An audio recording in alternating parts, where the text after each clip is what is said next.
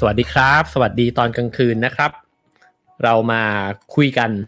ในตอนพิเศษนะครับ แล้วก็มีแขกรับเชิญพิเศษด้วยนะครับ ก็ใครเข้ามาแล้วก็ฝากกดแชร์นะครับ กันสักคนละหนึ่งแชร์นะครับ ก็แชร์ไปจะได้มีเพื่อนๆนะฮะเข้ามาฟังกันด้วยนะครับ ก็ขออนุญาตชวนแชร์กันหนึ่งแชร์นะครับ แขกรับเชิญของเราในวันนี้เนี่ยก็เป็นศาสตราจารย์ด้านพฤติกรรมศาสตร์นะครับ จากมหาวิทยาลัยวอริกนะครับที่ประเทศอังกฤษนะครับ ซึ่งก็ จริงๆ เคยคุยกับอาจารย์เบียร์ไปแล้วครั้งหนึ่งนะฮะในในช่อง r a l Finger Channel เนี่ยนะครับ แล้วก็ตอนนั้นเนี่ยคุยกันเรื่องความสุขนะครับ สนุกมากเลย ถ้าใครยังไม่ได้ดูก็สามารถที่จะย้อนไปดูได้นะครับ ในช่องอเข้าไปหาใน YouTube เนี่ยได้นะครับ ก็วันนั้นผมก็ได้เรียนรู้อะไรเยอะเลยนะครับ วันนี้เนี่ยอยากจะชวนอาจารย์เบียร์คุย เพราะว่าเราตามข่าวกันมานะครับ ก็ได้เห็นว่าใน ในประเทศอังกฤษเนี่ยแล้วก็ในสหราชอาณาจักรนะครับ จริงๆเนี่ยผมเข้าไปดูกราฟเนี่ยในวิกิพีเดียอยู่เรื่อยๆนะครับแล้วก็เห็นว่ากราฟของยอดผู้ติดเชื้อเนี่ยเพราะตอนแรกเนี่ยสนใจว่ายอดผู้ติดเชื้อเป็นยังไง เพราะว่าตอนเห็นบอลยูโร แล้วก็ในนัดชิงนะฮะที่เห็นคนเต็มสนามเวมบรีเลยเนี่ยก็คิดว่าเฮ้ยยอดจะเพิ่มไหมนะฮะแล้วพอมาเห็นยอดตัวกราฟเนี่ยมันก็มันก็แบบชันขึ้น แล้วก็เห็นว่าคนติดเชื้อเนี่ยเยอะนะครับ แต่พอไปดูคลิกไปดูเปลี่ยนโหมดไปดูเนี่ยไปดูยอดผู้เสียชีวิตกลับพบว่ากราฟเนี่ยมันมันนิ่งนิ่งมากเลยนะฮะก็คิดว่าเออมันก็เป็นเรื่องที่น่าสนใจนะครับ ก็เลยอยากจะถามกับคนที่น่าจะรู้มากกว่านะครับ แล้วก็เห็นอาจารย์เบียร์ก็เกาะติดกับเรื่องนี้นะครับ ผ่าน Facebook เนี่ยได้อ่าน Facebook อาจารย์อยู่เรื่อยๆนะครับอาจารย์ก็วิเคราะห์สถานการณ์ให้ฟังอยู่บ่อยๆนะครับฉะนั้นก็เชิญพบกับอาจารย์ได้เลยนะครับ สวัสดีครับอาจารย์ครับสวัสดีครับทุกคนที่บ้านสวัสดีครับผม ครับผมอาจจะเริ่มจากอย่างนี้ครับว่าอาจารย์เล่าสถานการณ์ปัจจุบันให้ฟังสักนิดนึงครับ ว่าตอนนี้เนี่ยที่อังกฤษเป็นยังไงบ้างครับ ครับก็เมื่อวันจันทร์ที่ผ่านมาคือวันที่สิบเก้ากรกฎานะครับ คือที่อังกฤษเราเรียกว่า Freedom Day เพราะว่ามันเป็นการคลายล็อกเฟสสุดท้ายนะครับของอังกฤษตั้งแต่วันจันทร์มาเนี่ยคือจากที่เคยเป็นกฎ ออกมาเป็นแค่ guideline อย่างเดียวแล้ว อย่างเช่น การใส่หน้ากากบ้างทำ social distancing บ้าง การที่จะไปหาเพื่อนในอีกบ้านอีกคนนึงอะไรเงี้ยบ้างนะครับ แล้วก็ nightclub ก็เปิดแล้ว คือพูดง่ายคือถ้าเรามองไปข้างนอกเนี่ยซึ่งตรงนี้คุณไม่เห็นอะไรจากบ้านผม แต่เราจะเข้าไปในเมืองเราเห็นว่าคนเดินกัน เหมือนกับเหมือนเหมือนกับไม่มีอะไรละครับพูดง่ายๆคือประมาณผมว่าประมาณแปดสิบเปอร์เซ็นส่วนใหญ่คือโอเคแล้ว แต่ก็ยังก็ยังมีบ้างที่ยัง ยังกังวลยังมีการใส่หน้ากากนะครับเวลาเข้าไปในห้างต่างๆนานาแต่ก็ถือว่ามันก็ใกล้ใกล้เคียงกับความเป็นปกติมากที่สุดเท่าที่เคยมาครับผมอืมครับผม แปลว่าในในที่โลกเนี่ย ในที่โลกนี่คนเขาใส่หน้ากากกันไหมครับ ที่จริงในที่โลกนี้ก็ไม่มีใครใส่ตั้งแต่ล็อกดาวน์มาตั้งแต่ต้นนะครับ คือส่วนใหญ่ไม่มีใครทางที่อังกฤษไม่เคยบังคับ นะครับว่าจะต้องใส่หน้ากากข้างนอก แต่ถ้าจะเข้าไปในห้างไปซูเปอร์มาร์เก็ตอย่างเงี้ยคือจะต้องมีนะครับ แต่ตอนนี้คือเริ่มคลายแล้วโอเค แต่ก่อนเวลาผมกับภรรยาจะเข้าไปซื้อของกินเนี่ยครับที่Sainsbury's ที่เป็นคล้ายๆซูเปอร์มาร์เก็ตของเราคล้ายๆกับ Tesco Lotus เนี่ยเขาจะบอกเราต้องใส่หน้ากากเข้าไป แล้วก็จะมีจะต้องมีน้ำยาฆ่าเชื้อ ต้องเช็ดนู่นชดเช็ดนี่ก่อนเข้าไปก็จะมีทางเป็น one way นะครับ แล้วก็จะมี social distancing พอวันจันทร์ที่ผ่านมาเนี่ยเขาออกหมดเลยเขาออกหมดเลย ไม่ไม่ต้องไม่ต้องเข้าทางเดียวออกทางเดียวอีกทางหนึ่งต่อไปแล้วนะครับ โอ้ครับผม โอ้ น่าสนใจมากครับ แล้วอย่างนี้นี่เอ่อเริ่มที่จะมีคนจัดคอนเสิร์ตหรือว่ามีกิจกรรมอะไรต่างๆ นานาที่มันจะต้องแบบมีการเจอผู้คนเยอะๆ เริ่มมีบ้างแล้วหรือยังฮะมีคือมีตั้งแต่ เฟสที่แล้วแล้วนะครับ คือตอนนี้เราอยู่เฟสสุดท้ายเฟสที่สามคือเราเราปลดล็อกคือไปเฟสที่สี่แล้ว แต่ตอนที่อยู่เฟสที่สามเนี่ยเราก็เริ่มมีแล้วดังนั้นตอนช่วงนั้นเนี่ยตอนนี้เขามีจัดอีเวนต์ต่างๆนะไม่ว่าจะเป็นคอนเสิร์ตหรืออะไรก็ตามเนี่ยเขาจะเช็คก่อนนะครับว่าคุณต้องเหมือนกับคล้ายๆจะบินอย่างเงี้ยครับคุณต้องตรวจคุณต้องไม่มีเชื้ออาจจะต้องฉีดวัคซีนอาจจะต้องมี vaccine passport แต่ตอนนี้ผมไม่ทราบนะครับว่าคือวันนี้ก็ยังมีอยู่มีการจัดอีเวนต์อยู่แต่ไม่ไม่ไม่แน่ใจว่า เขาจะต้องตรวจเหมือนกับตอน phase phase ที่สามหรือเปล่า เพราะผมกับภรรยาคือเราเรา risk averse เราไม่ชอบความเสี่ยงเท่าไหร่เราก็ไม่ได้ไปพวกนั้นอยู่แล้วแต่คิดว่ามีมีเริ่มมากขึ้นนะครับ มีคนส่งคอนเสิร์ต มีการจัด comedy stand up อะไรก็ว่าไปเยอะแยะแล้วครับอืมครับผมแปลว่าเอ่อคนที่จะเข้าร่วมกิจกรรมเหล่านั้นได้เนี่ยก็คือต้องแสดงตัวว่าฉันฉีดวัคซีนมาแล้วสองเข็มอะไรเงี้ยเหรอครับ อันนั้นคือ phase ที่สามคือผมไม่แน่ใจว่าต้องสองเข็มหรือเปล่านะครับ แต่อย่างน้อยคือต้องมีตรวจอย่างเช่นที่ Wembley ที่ Euro final เนี่ยครับคือเท่าที่ผมเข้าใจในตอนนั้นเนี่ยเอ่อจะต้องมีเอ่อมีด็อกิเมนที่มาบอกว่า โอเคเราตรวจแล้วเราไม่มีนะ ไม่ว่าจะเป็น rapid antigen test อะไรก็ตาม แต่พอมาวันจันทร์ที่ผ่านมาเนี่ย ผมผมชักไม่แน่ใจแล้วว่ามันยังจริงต้องมีหรือเปล่า อาจจะไม่มีแล้วก็ได้นะครับโอ้เพราะตอนนี้เหมือนกับว่ารัฐบาล shift เหมือนกับว่าเปลี่ยนขยับตัวจากว่าโอเค ถ้าคุณติดโควิด เนี่ย คือเราจะพยายามช่วยคุณนะครับอย่างเต็มที่เราจะออกกฎกฎนู้นกฎนี้ที่จะช่วยยับยั้งการระบาดให้ได้ จากตรงนั้นเนี่ยเรามาเป็นจุดที่ว่าถ้าคุณติดเนี่ย มันเป็นคือมันก็มันเป็นโทษของคุณแล้วนะ คือว่าคุณคุณทำตัวไม่ดีเองนะเพราะว่าเราทำให้ทุกอย่างหมดแล้ว วัคซีนก็มีเทสก็มีนะครับ แล้วเราฉีดจนแบบเยอะมากแล้วนะครับ คือให้เป็นเหมือน กลับมาเป็น personal responsibility อืม อืม ครับผม ถ้าอย่างนั้นเอ่ออาจารย์ลองเล่าไทม์ไลน์ตั้งแต่แบบมันเกิดโควิด ขึ้นเนี่ยครับ อังกฤษเนี่ยรับมือมากับมาตรการกี่แบบมาจนถึงทุกวันนี้ครับ ครับ ก็แต่ก่อนอื่นที่ผมจะเล่าผมขอ บอกว่าในในขณะนี้เนี่ย ผมก็ได้ติดตามที่ไทยพอสมควรนะครับนะแล้วก็มีคนพูดถึงอังกฤษเยอะเหมือนกันในเรื่องดีบ้างในเรื่องไม่ดีบ้างนะครับ ในเรื่องไม่ดีก็คืออย่างเช่นที่ว่าทำไม จะต้องคลายล็อกอ่ามันอาจจะเกิดเป็นกลายพันธุ์ไปได้อีกนะครับ ก็มันจะดูจะยิ่งแยกเข้าไปใหญ่ อีกที่บอกผู้ดีก็คือแบบว่าโอเคมีการฉีดพอแล้วเศรษฐกิจจะได้เคลื่อนหน้าไปไปทั่วพูดง่ายคือจะมีแคมป์อยู่สองแคมป์นะครับคือแคมป์หนึ่งจะพูดเกี่ยวกับว่าสุขภาพคนสำคัญที่สุด นั่นคือกลุ่มของระบาดวิทยานะครับ อีกกลุ่มหนึ่งก็คือกลุ่มเศรษฐศาสตร์ที่บอกว่าโอเค ถ้าเกิดเราปิดไปเรื่อยๆเนี่ยเศรษฐกิจจะจะจะพังนะครับ ตั้งแต่เริ่มแรกของอังกฤษเนี่ย เราเอาทั้งเศรษฐกิจทั้งหมายถึงว่าทั้งหลักของเศรษฐศาสตร์ ทั้งหลักของของระบาดวิทยา มาใช้ในการตัดสินใจของแต่ละเฟสนะครับแต่ไม่ใช่แค่สองอย่างเท่านั้นไม่ใช่แค่เศรษฐกิจ ไม่ใช่แค่สุขภาพนะครับแต่ยังมีเรื่องของการศึกษานะครับมีสุขภาพจิต คือมีเยอะมากที่เข้ามาใช้ในการตัดสินใจ เพราะฉะนั้นเนี่ยกลยุทธ์ของที่รัฐบาลอังกฤษใช้ ซึ่งผมก็ต้องบอกว่าผมไม่ได้เห็นด้วยทุกขั้นตอน นะครับ แต่เขาจะแบ่งออกมาเป็นระยะสั้นระยะกลางกับระยะยาวนะครับ ระยะสั้นคือว่าตอนที่เชื้อมันเริ่มแพร่ใหม่ๆเนี่ยหนึ่งเรายังไม่มีไม่มีวัคซีนใช่ไหมครับตอนนั้น แล้วก็สุขภาพคือเหมือนตอนนั้นคือสำคัญที่สุดพูดง่ายๆคือว่าในระยะสั้นเนี่ยกลยุทธ์ที่สำคัญที่สุดของรัฐบาล คือเขาจะเอาไปให้กับนักระบาดวิทยาหมดเลยใช่ไหมครับเพราะเขาจะต้องพยายามแบบ save life นะครับคือรักษาชีวิตคนให้ได้มากที่สุดเท่าที่ทำได้ อันนั้นคือคือจะได้ priority ที่สุดนะครับเพราะฉะนั้นกลยุทธ์ระยะสั้นในสามเดือนแรก ที่เขาตัดสินใจมีมีล็อกดาวน์เนี่ยคือหนึ่งเริ่มเลยครับว่าคนห้ามออกจากบ้านคือผมกับภรรยาเนี่ยคือเราผ่านสิบหกเดือนที่ผ่านมาเนี่ยเราเราผ่านการล็อกดาวน์มาแล้วสามครั้งใหญ่ๆด้วยกัน ครั้งแรกคือใหญ่ที่สุด มีมีใหญ่ที่สุดสุดที่สุดสองครั้งนะครับคือครั้งแรกกับครั้งครั้งที่สามครั้งแรกเนี่ยคือเราสามารถออกจากบ้านได้แค่วันละครั้งเดียว ยกนอกจากว่าเราออกจากบ้านไปเพื่อจะไปซื้อของเข้าบ้านไปไปหาหมอนะครับคือคือพูดง่ายคืออะไรที่จำเป็นเท่านั้น ถ้าแต่แต่เราสามารถออกจากบ้านไปออกกำลังกายได้นะครับ วันละไม่เกินหนึ่งชั่วโมงแล้วก็ร้านต่างๆ นานานี่ให้ปิดหมดถ้ามันเป็น non essential คือร้านที่ไม่สำคัญ ควรจะปิดหมด ร้านอาหารเปิดได้แค่ delivery กับ take away คือคือส่งได้อย่างเดียว แต่ที่อังกฤษนี้จะอาจจะแตกต่างจากไทยอยู่ ตรงที่ว่าเราจะมีเขาเรียกว่า furlough scheme furlough ก็คือว่าถ้าคุณไม่สามารถทำงานได้ ออกไปทำงานได้นะครับถ้าคุณถ้าเกิดคุณ work from home ไม่ได้ด้วยนะครับทางรัฐบาลเนี่ยจะให้เป็นเงิน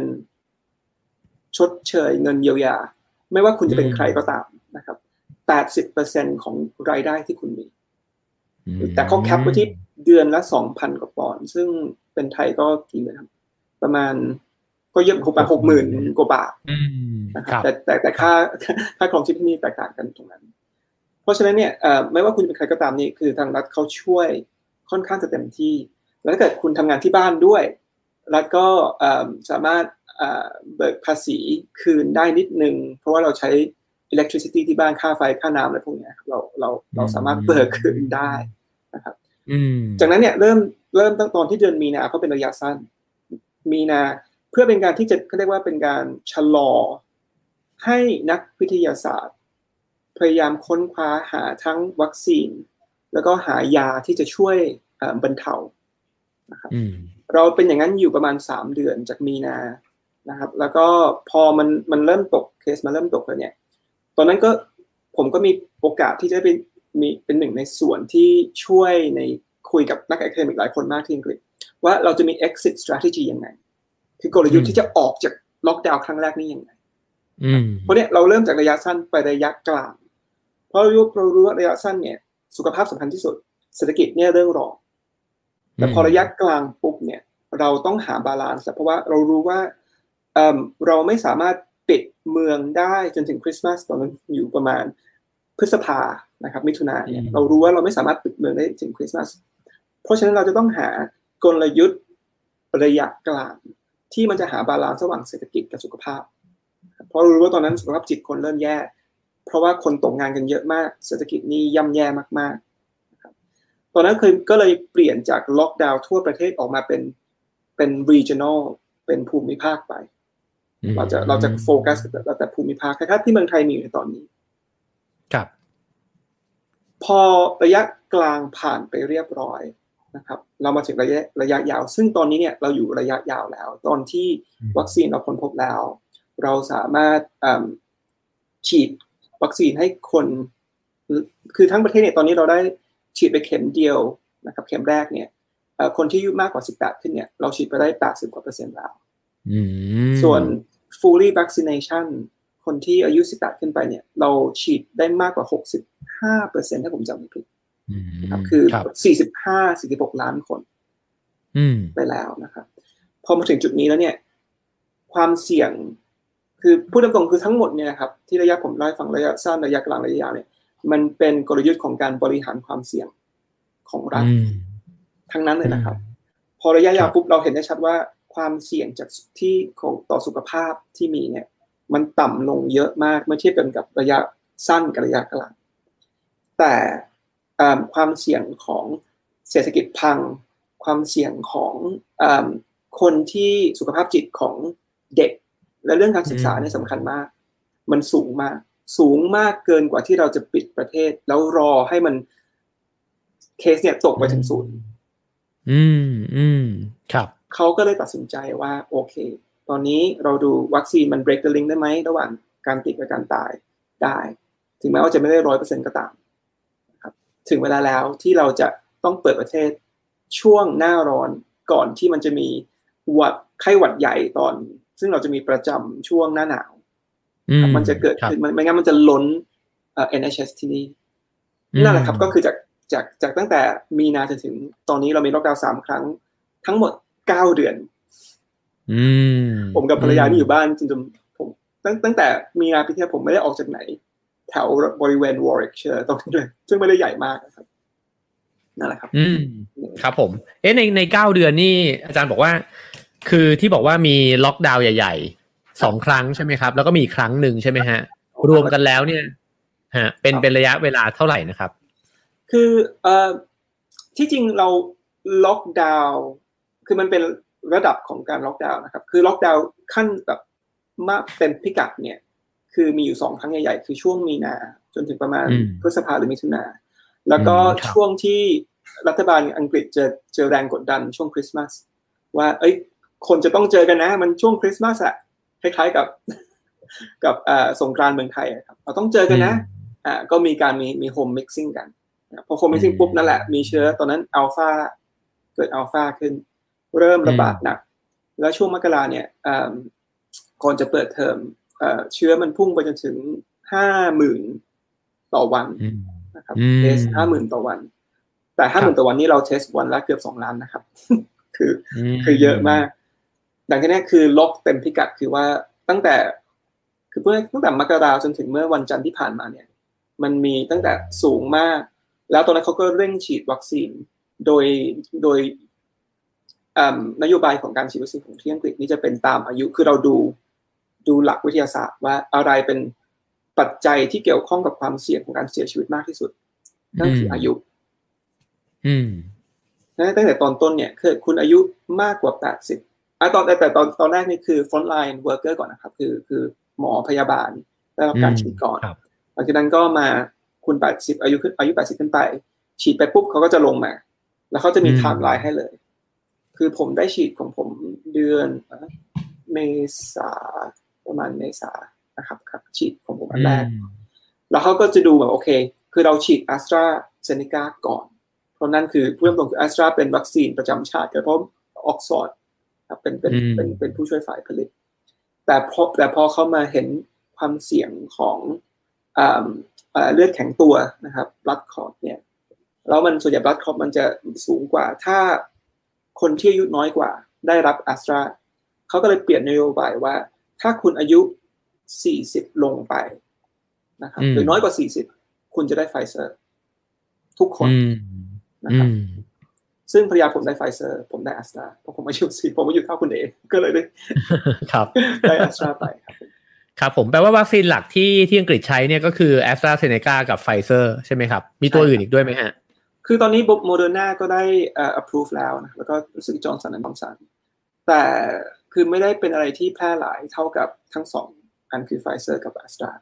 ครับผมอืมครับผม วิธีการฉีดก็คือยี่ห้อหนึ่งก็สองเข็มแบบนี้ป่ะครับ มีการมิกซ์ไหมครับอ่าไม่มีครับ ตอนนี้ยังเท่าที่ผมคือยังไม่มีอาจจะเป็นเพราะว่าอ่ามันมีงานวิจัยที่พบที่ออกมาบอกพบว่าฉีดสองเข็มอ่ามิกซ์กัน ถึงแม้ว่าอาจจะได้ภูมิที่ ที่สูง แต่ผลข้างเคียงก็สูงตามๆกันไปอืมครับ คือถ้าฟังจากที่อาจารย์เบียร์เล่ามาเนี่ย มันเหมือนกับว่าจุดเปลี่ยนสำคัญก็คือการฉีดวัคซีนที่มันที่มันถึงจุดหนึ่งใช่ไหมฮะ เช่นแปดสิบเปอร์เซ็นหนึ่งเข็มเนี่ยแปดสิบเปอร์เซ็นแล้วก็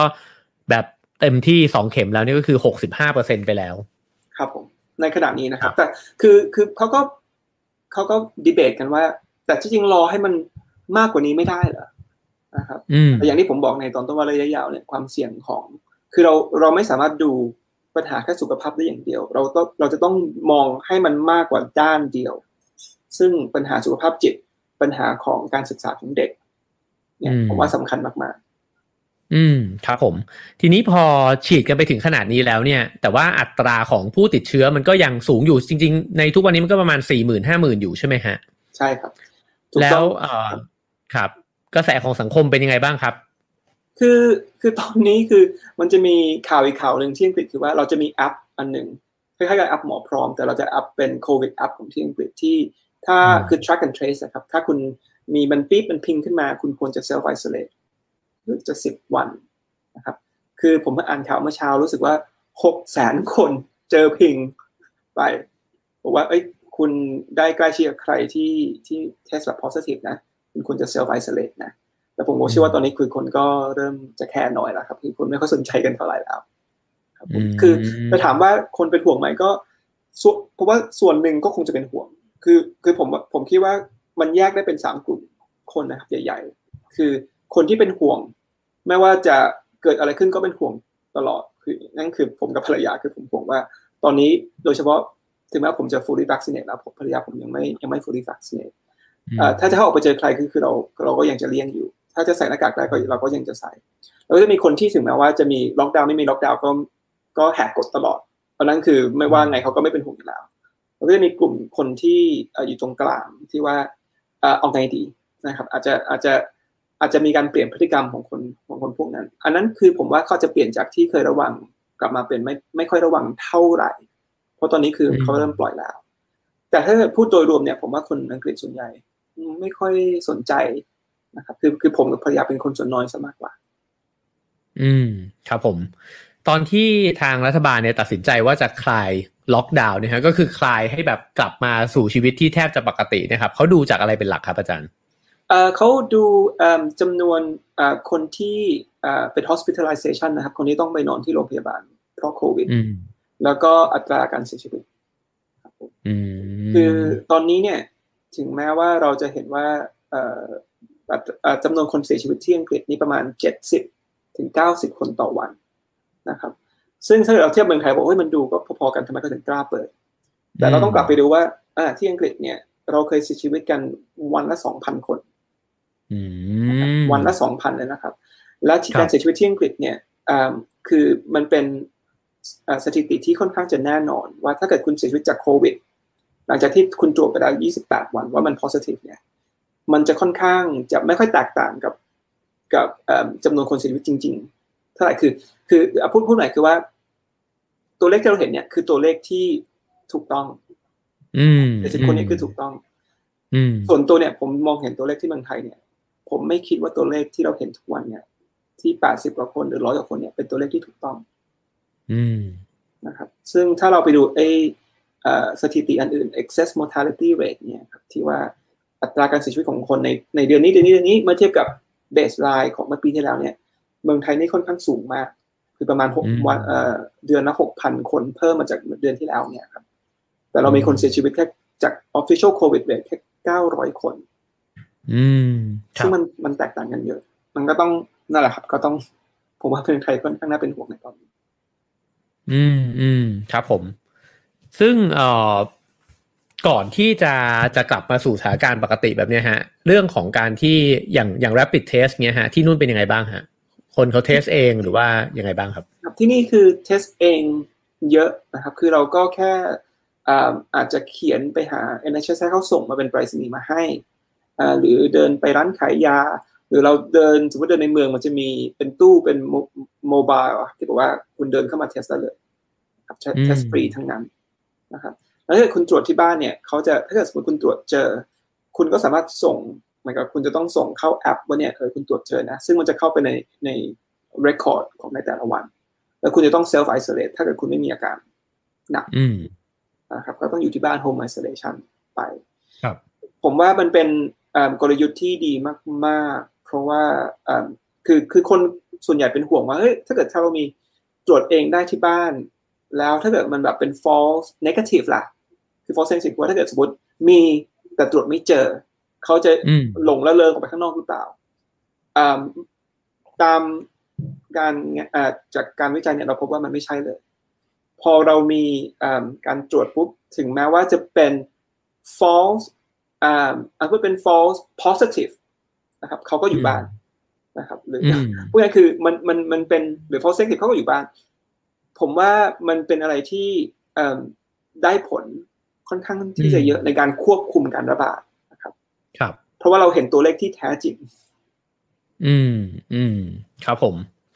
ก็สำหรับคนที่เพิ่งเข้ามานะครับ เราคุยอยู่กับอาจารย์เบียร์นะครับนัทวุฒิเผ่าทวีนะครับ ก็จากประเทศอังกฤษเลยนะครับ อาจารย์มองยังไงครับ กับที่เขาบอกว่าไทยเนี่ยกลยุทธ์ถัดไปก็คือเราจะเริ่มมีการแจกหรือว่าให้เข้าถึง rapid test เนี่ยที่มัน อาจจะง่ายขึ้นแล้วก็คนได้ตรวจเองมากขึ้นนี่คิดว่าพอจะเป็นความหวังบ้างไหมฮะ ผมว่าเป็นก็เป็นความหวังส่วนหนึ่งนะครับ คือแต่มันก็ต้องมาพร้อม ๆกันกับว่าถ้าคุณตรวจเจอแล้วเนี่ยคุณจะยังสามารถ home isolation ได้หรือเปล่า อันนั้นก็จะเป็นอันนั้นก็เป็นอีกคำถามหนึ่งเลยนะครับ แต่ว่าคือสำหรับคนส่วนใหญ่อะคือ ผมว่ามันมันคงจะมี ประสิทธิภาพส่วนหนึ่ง แต่ถ้าเรามองในสังคมของเราจริง ๆ เนี่ยเรามองสังคมไทยที่มีมีความเหลื่อมล้ำค่อนข้างสูงในสังคมเนี่ยครับ อืม ผมเชื่อว่าคนที่สามารถโฮมไอโซเลตได้นะครับ คืออยู่ที่บ้านกักตัวที่บ้านทำงานที่บ้านเนี่ยถึงแม้ว่าจะตรวจเจอไม่เจอเขาก็อยู่ที่บ้านอยู่แล้ว อืม แต่ก็จะมีคนที่ถึงแม้ว่าจะตรวจเจอไม่เจอ เขาจำเป็นที่จะต้องออก เพราะไม่งั้นมันหาเลี้ยงไม่ได้ใช่แล้วที่ผมเห็นคุณเอกที่ที่ที่คุยเมื่อเช้าเนี่ยครับที่เราเรามีคนที่โฮมเลสเรื่องคนไร้บ้านครับคนไร้บ้านเยอะ เพราะฉะนั้นเนี่ยคือคำถามจริงๆคือว่าโอเค มันมีนโยบายอะไรรองรับไหม ถ้าสมมุติว่าคนที่ไม่สามารถไม่สามารถกักตัวได้ และเขาเทส positive เนี่ย เรามีสถานที่ที่ให้เขากักตัวได้ไหมแต่ที่อังกฤษเนี่ยครับ คนที่ไร้บ้านเนี่ย คือตอนเริ่มตอนแรกเนี่ย แล้วเรารู้ว่าโรงแรมในลอนดอน ซึ่งคนโฮมเลสเนี่ยเยอะมากในลอนดอนเขาเปิดโรงแรม ให้คนไร้บ้านไปอยู่นะครับ คือนั้นเป็นนโยบายของทางรัฐ ที่ช่วยในการ limit พวกนี้คือช่วยคนที่ไร้บ้านด้วยช่วยช่วยคนที่ไม่สามารถกักตัวที่บ้านได้ด้วยอืมตรงนั้นคือมันก็ต้องมีนโยบายรองรับการ test จริงๆมันมันถึงจะ work นะครับผมผมเชื่อว่า อืมครับ ก็อย่างที่อาจารย์เบียร์พูดเมื่อกี้ด้วย แล้วก็ที่อาจารย์เกริ่นไว้ด้วยว่าเออก็มีนโยบายเรื่องเงินชดเชยด้วยใช่ไหมฮะถ้าเกิดว่าคนไม่สามารถไปทำงานได้ ก็ยังมีเงินชดเชยให้ โอ้ตั้งหกหมื่นบาทต่อเดือนนี่ก็ก็ถือว่าเยอะนะครับ เยอะเลยนะฮะ เยอะเลยฮะเอ่อทีนี้เนี่ย ถ้าเกิดว่าเอ่อตอนที่เมื่อกี้พอฟังตัวเลขเนี่ยก็คิดว่าน่าจะวิกฤตเหมือนกันตอนที่อังกฤษเนี่ยมีผู้เสียชีวิตตั้งสองพันแล้วก็มีคนติดเชื้อเนี่ยตั้งห้าหมื่นเลยครับ ตอนนั้นมีปัญหาเรื่องเตียงล้นบ้างไหมฮะอื มมีคือเท่าที่ผมจำได้นะครับ คือว่าคือเตียงทั้งประเทศเนี่ย มีพอ แต่มันไปฟุมันไปมันไปเหมือนกับเป็นคลัสเตอร์ในแต่ละที่นะครับ ที่ที่ตอนติดมากอืมคือตอนติดมากๆ เนี่ย คือจะเป็นเอ่อทางภาคเหนือของประเทศมากกว่า ที่ติดมากแล้วมันไม่เหมือนกับที่ลอนดอนอืมแต่คือมันเขาก็มีการ เท่าที่ผมเข้าใจคือเขามีการ ส่งต่อไปได้อืมอืมคือคืออันนี้ต้องต้องมีคนสักเช็คผมด้วยนะครับ ผมก็ไม่แน่ใจเหมือนกันว่าเตียงล้นหรือเปล่า แต่เท่าที่รู้ว่าตอนนั้นคือแบบ capacity ของ National Health Service จริง ๆ คือคือมากกว่านั้นเนี่ยคงจะแย่มากๆแล้ว คงจะมีคนตายยิ่งกว่านั้นไปอีกจะมีอยู่ช่วงหนึ่งที่ว่าเราเราไม่มีเอ่อ ventilator พอนะครับ คือมันมีรู้สึกจะมีอยู่ช่วงหนึ่งครับช่วงวิกฤตมากๆมากๆเนี่ยที่เขาจะต้องหมอต้องตัดสินใจว่าจะ จะจะเซฟคนไหนหรือจะปล่อยคนไหนให้ต้องเสียชีวิต ซึ่งมันเป็นอะไรที่เศร้ามากๆ แล้วก็ไม่อยากจะเห็นที่ที่เมืองไทย อืม ครับผม เอ๊ะผมผมไม่แน่ใจว่าผมจำผิดหรือเปล่าว่าอังกฤษเนี่ยตอนแรก ๆ เป็นประเทศหนึ่งหรือเปล่าครับ ที่เหมือนกับว่าปล่อยแล้วก็อยากจะให้เกิด herd immunity ขึ้นมาเอง ตอนนั้นเป็นอย่างนั้นไหมฮะ ใช่ครับ คือคือแต่เขาไม่เคยยอมรับนะครับ ทางรัฐไม่เคยยอมรับ คือในตอนต้นเนี่ยบริสจอนสันกับทีมของเขาเนี่ยเอิ่ม คือซึ่งมันก็เวลาที่แปลกเหมือนกันเพราะว่าเขาบอกว่าเขาใช้ behavioral insight คือใช้ใช้ศาสตร์ที่ผมเนี่ย ไปเป็นตัวอืมบงการเนี่ยเราต้องทำให้ได้เพราะว่าถ้าเกิดคุณล็อกดาวน์นะ มันจะมีเขาเรียกว่า behavioral fatigue ก็คือว่าเขาจะเหนื่อยจะล้าคนจะไม่ยอมทำตามกฎเขาก็พยายามจะจะจะจะยื้อให้นานที่สุด แต่ผมก็เป็นเอ่อหนึ่งในหลายร้อยคนของนักพฤติกรรมศาสตร์ ทั่วโลกนะครับไม่ใช่แค่ของอังกฤษที่ลงเอ่อ petition นะครับ เพื่อจะไปบอกทางรัฐว่า ถ้าคุณไม่ล็อกดาวน์เนี่ย เราจะแบบ แย่มากๆ แน่ๆแล้วนั่นก็เป็นอืมเหมือนกับเป็นการจุดเปลี่ยนตรงหนึ่งที่แบบไปเราไปกดดัน แล้วมันมาจาก science ตลอด เราจะไปกดตอนนั้นเราไปกดดันให้รัฐบาลว่าไอ้ behavioral fatigue ที่คุณพูดถึงเนี่ย จริงหรือไม่จริงเราไม่รู้เราไม่เราไม่รู้จริงๆ มันไม่เคยพิสูจน์ได้ก็เริ่มมีการล็อกดาวน์เพราะว่า herd immunity นี่คิดว่าเราจะต้องสูญเสียชีวิตคนเป็นล้านๆนะครับ ถ้าถ้าเขาทำอย่างนั้นตอนนั้นจริงอืมครับผม ซึ่งพอมาถึงตอนนี้ก็ฉีดวัคซีนกันไปเยอะแล้ว แล้วก็เริ่มเปิดประเทศเนี่ย แปลว่าก็คาดหวัง herd immunity จากการใช้ชีวิตปกติด้วยไหมฮะๆคือ herd herd immunity นี่ผมว่าก็ยังเป็นความหวัง แต่ไม่ใช่ความหวังที่เยอะมากๆ เพราะเราคิดว่าสุดท้ายแล้วเนี่ยโควิดมันจะอยู่กับเราไปตลอด มันจะมันอืมแต่มันจะอาจจะกลายเป็นเอ่อเป็น seasonal flu ไปนะครับ เพราะการได้ herd immunity เนี่ยคือวัคซีนอย่างหนึ่งนะครับ แล้วก็มีคนที่ติดเชื้อพอแล้วหายอย่างหนึ่งนะครับ แต่เราก็รู้ว่าเอ่อวัคซีนไม่ได้เอิ่มป้องกันร้อยเปอร์เซ็นต์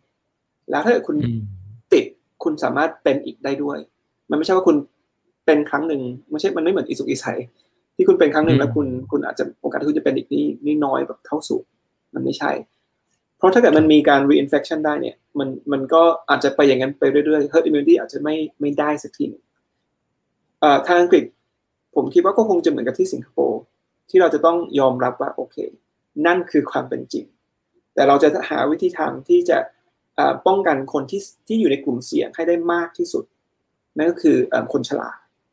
นะครับอืมแล้วก็เป็นการเป็นการบริหารความเสี่ยงแทน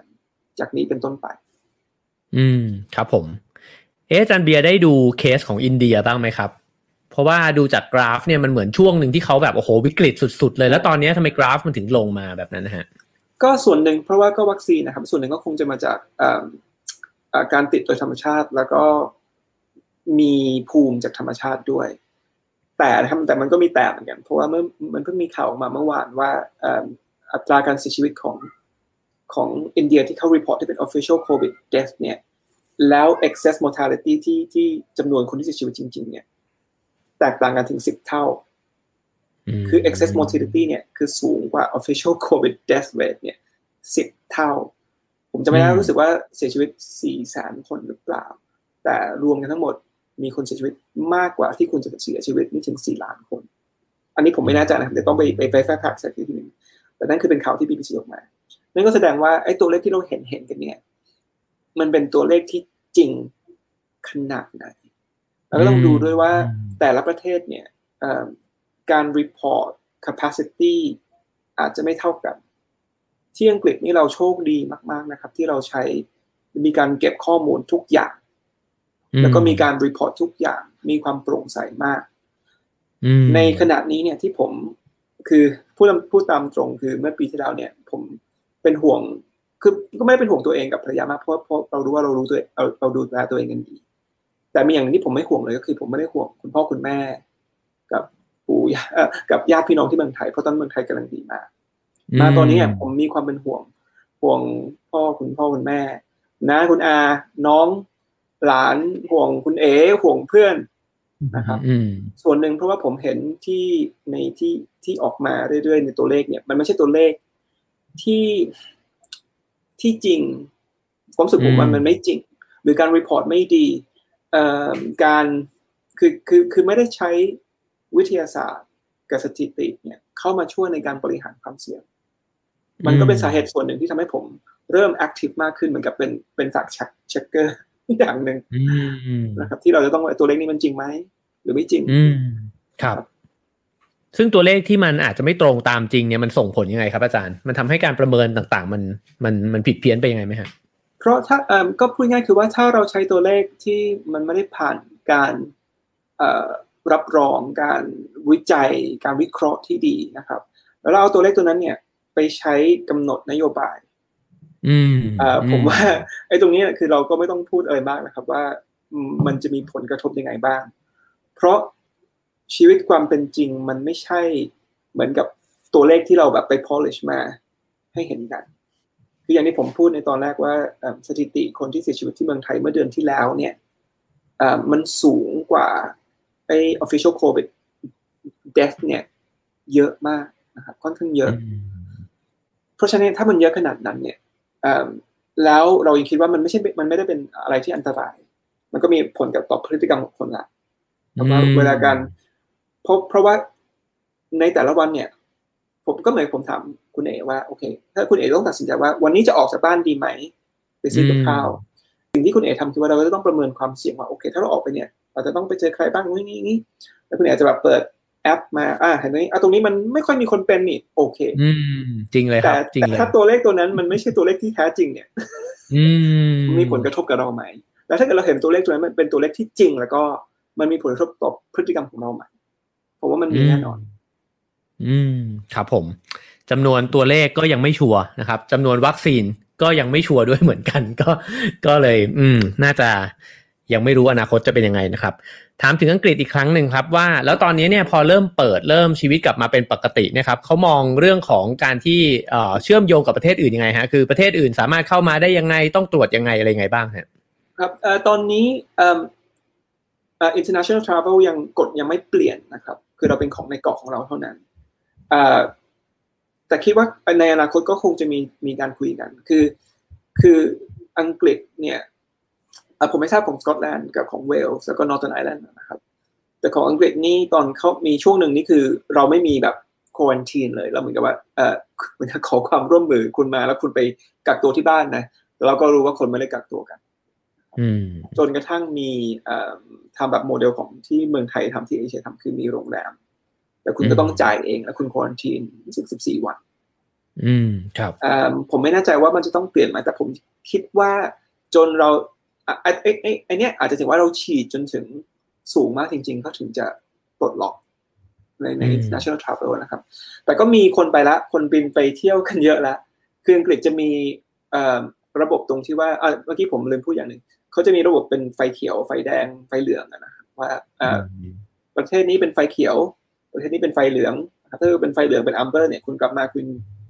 ถ้าเกิดคุณยังไม่ได้ฉีดสองเข็ม คุณอาจจะต้องกักตัวที่โรงแรมนะหรือถ้าเป็นเป็นแดงก็คุณกักตัวแน่ๆนะคุณจะฉีดกี่เข็มประมาณนี้ ถ้าเป็น green ก็คุณไม่ต้อง quarantine เลยนะครับอืมครับผม เอ๊ะอย่างตอนที่เห็น เพราะว่าเอ่อที่อาจารย์บอกว่าก็คือว่าต้องกักตัวใช่ไหมฮะแล้วอย่างตอนที่เขาเดินทางไปเชียร์บอลกันพวกประเทศต่างๆเขาเดินทางไปเข้าอังกฤษเนี่ยครับอันนั้นคือเขาต้องแสดงอะไรหลักฐานอะไรยังไงป่ะฮะเอ่อรู้สึกตอนที่บอลยูโรนี่เขาจะต้องเอ่อมี testนะครับ แล้วก็มีมีฉีดด้วยคือผมว่าส่วนใหญ่ที่ไปเนี่ยอย่างน้อยได้ละหนึ่งเข็มตามถ้าเกิดดูตามอายุนะครับครับอ่าแล้วก็แต่เขา อาจจะไปประเทศคือผมจำได้ตอนที่แข่งตอนนัด semi-final ที่อังกฤษเอ่อเตะกับเดนมาร์กที่อิตาลีใช่ไหมครับ ตอนนั้นเนี่ยเอ่ออังคนอังกฤษไปไปเชียร์แทบไม่ค่อยได้ เพราะว่ารู้สึกอังอิตาลีตอนนั้นมัน amber มั้งที่บอกว่ากลับมาจะต้องกักตัวคนก็เลือกไม่ได้ไป แต่พอมีใน Wembley ปุ๊บผมมีคน มากมายมหาศาล ผมยังคิดว่าโอ้โชคดีมากเลย ถ้าเกิด ถ้าเกิดตอนนั้นอังกฤษชนะนะโอ้โหป่านนี้เคสที่คงจะพุ่งมากกว่าตอนนี้ เยอะแน่นอน อืมครับผม ถามถึงร้านค้าบ้างครับเอ่อร้านตอนที่ล็อกดาวน์อะไรเงี้ยครับ ก็น่าจะมีร้านค้าได้รับผลกระทบไม่เหมือนเหมือนกับเมืองไทยเงี้ยฮะทางนั้นเขามีนโยบายเยียวยายังไงบ้างไหมครับ ก็เอ่อเท่าที่ผมทราบก็คือก็คือเฟอร์โลเนี่ยนะครับ คือว่าเขารัฐบาลให้อ่ารายได้ คือชดเชยทางด้านรายได้ ไม่ว่าจะเป็นพนักงาน หรือว่าจะเป็นเอ่อเจ้าของเอ่อ กิจการก็ตามนะครับแต่เจ้าของกิจการเนี่ยคือเอ่อรู้สึกว่าคุณเป็น self employed คุณต้อง apply มันจะมีกรานหนึ่งที่ไม่ได้เรียกว่า furlough แต่คือผมไม่แน่ใจนะครับ แต่สรุปคือตอนเนี้ยรัฐบาลอังกฤษเนี่ยคือแบบในประวัติศาสตร์คือเป็นยืมเงินเยอะ แล้วคืออืมเราก็มีมี government bond ที่ที่ให้ให้ที่แบงก์ต่างๆนานามา มาซื้อบอลเยอะนะครับ เพื่อจะเอาเงินตรงนี้เนี่ย มาช่วยในวันนี้ ซึ่งผมก็เชื่อว่าในอนาคตเอ่อ ลูกหลานเราอาจจะต้องชดใช้อืมในในเชิงของภาษี แต่นั่นคืออนาคต เราเอาปัจจุบันตรงนี้ให้ได้ให้โอเคก่อน อืม ครับผม คือเชื่อว่าอาจารย์เบียร์ได้ตามเอ่อสถานการณ์ในเมืองไทยอยู่แล้วนะฮะ แล้วก็ตอนนี้เนี่ย ก็โซเชียลมีเดียก็เดือดมากเลยอยากรู้ว่าในช่วงเวลาที่มันวิกฤตเนี่ย เพราะอย่างถ้าดูตัวเลขเมื่อกี้บอกว่ามีเสียชีวิตถึง2,000คนต่อวันเนี่ย ตอนนั้นเนี่ยอังกฤษมีมีสถานการณ์ที่แบบผู้คนเดือด กับรัฐบาลแบบเนี้ยมีบ้างไหมฮะ ไม่คือมันมีมันมีอยู่แล้วนะครับ คือคือเรามี anti mask protest ที่บอกว่าเขาไปประท้วงว่าไม่อยากจะใส่หน้ากากบ้าง ประท้วงเรื่องเอ่อธุรกิจบ้าง มันมีอยู่แล้ว แต่ผมว่าคนส่วนใหญ่ คือคือเราเห็นวิกฤตจริง ๆ แล้วเราทุกคนเนี่ยต้องการที่อยากจะให้มันจบลงอืมเพราะฉะนั้นเนี่ยเราเรารู้ว่าถ้าเราไม่ร่วมมือกันเอ่อ มันจบลงยากมากๆ แล้วเราก็ต้องถึงแม้ว่าเราตอนนั้นเราจะไม่ค่อยชอบรัฐบาลขนาดไหน เราก็ต้องมีความไว้ใจว่าโอเคไอ้วัคซีน roll out เนี่ยครับการฉีดวัคซีนเนี่ยเอิ่มถ้าเราควรที่จะไปไปฉีด แล้วมันก็จะมีรัฐก็จะมีส่งเมสเซจมาบ้าง แล้วก็จะมีคือเหมือนกับว่าเนี่ย we're in this together คือเราเราอยู่เราไปด้วยกันนะ เราเราจะเราเห็นอุโมงค์แล้วเราต้องไปด้วยกันทำให้ได้ คือมันความเป็นปึกแผ่นมคือช่วยค่อนข้างช่วยได้เยอะนะครับ แต่ก็อืมอย่างที่ผมว่าคือ ไม่ใช่ทุกคนที่อยากจะฉีดวัคซีน มันก็มีคนที่แบบกำลังรอบ้าง แต่ก็ไม่ไม่มากถึงที่ที่ไทย อืมครับ ก็แต่ก็อาจจะอยู่ที่ความโปร่งใสบางอย่างด้วยเหมือนกันนะครับความโปร่งใสว่าใช่ครับ อืม ทีนี้อ่าถามไปถึงอนาคตนิดนึงครับว่าอ่าพอเขาเริ่มบรรยากาศคลี่คลายเปิดประเทศคนกลับมาใช้ชีวิตปกติเนี่ยเขาประเมินตัวสถานการณ์ในประเทศยังไงครับ ว่าในอีกหกเดือนข้างหน้าจะเป็นยังไง ปีหน้าจะเป็นยังไง เศรษฐกิจจะเป็นยังไงอย่างเงี้ยครับเอิ่มทั้งเศรษฐกิจนะครับ คือก็คิดว่ามันจะมันจะตีตัวกลับมาได้เอิ่มใกล้ๆกับ pre pandemic เท่าที่ผมเข้าใจนะครับ คือว่าอืมเพราะตอนนี้ก็